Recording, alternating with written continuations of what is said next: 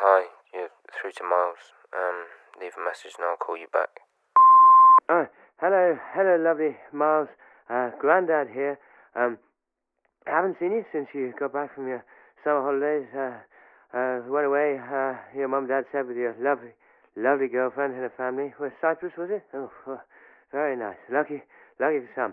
Um, anyway, I know you're starting sixth form college soon. Uh, I'm sure you can guess what I was ringing about. I was, uh, I was wondering, did you, did you go down in the end to see the funeral over the, over the weekend? Um, mum and dad said you might, might go down, or did you end up watching it on the, on the television? Really hope you made it into, into London to be part of history. Um, I was, of course, listening on my, uh, listening on the wireless, and um, and I saw some photos this morning in the paper when I went past the corner shop. Goodness me, uh, wow, very somber occasion. Uh, fantastic, uh, fantastic crowds. It sounds like beautiful speeches in the church. I mean, what, what can you say about something? What do you can say about someone like that? Uh, lost for words, really. Found the whole thing very, very moving, and um, and of course all all those fancy costumes that he was such a fan of. Um, what a what a spectacle! He he always liked that sort of thing, didn't he? True national treasure, though. I don't think we'll ever see really see the like again of of uh, of of uh, of um, uh, of uh, of uh, uh, of of Freddie Mercury.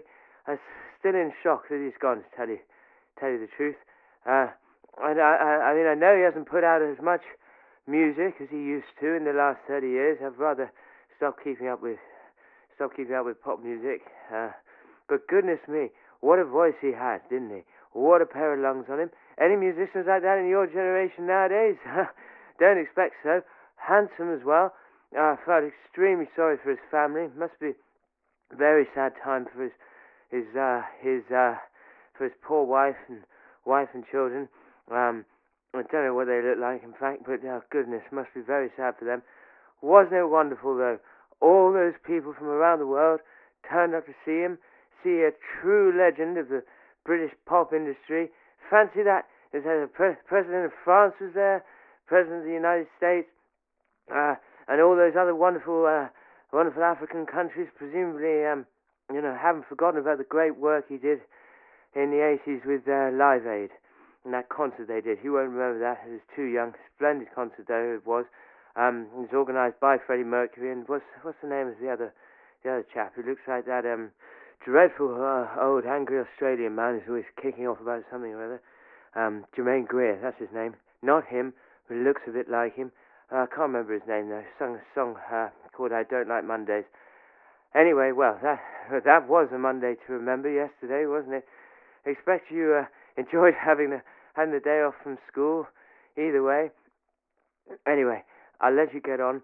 Um, and uh, well, well, when I die, I don't expect quite as much, much, uh, quite as many people to come to my funeral. But uh, you know, it'll mean the world to me to have you and you and your little sister carrying my corpse on your young shoulders like those fine, fine boys in the red that we saw, just saw uh, yesterday.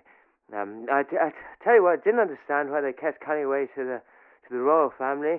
I know Prince Charles was a big, big fan of big fan of Freddie Mercury's music, but uh, yes, I thought that was a little tasteless, especially to invite um, Prince Andrew after all that naughty stuff that him and Bill Clinton got up to in the 1990s. Okay, darling. Anyway, don't let me prattle on. Speak soon. Lots of love. Bye bye.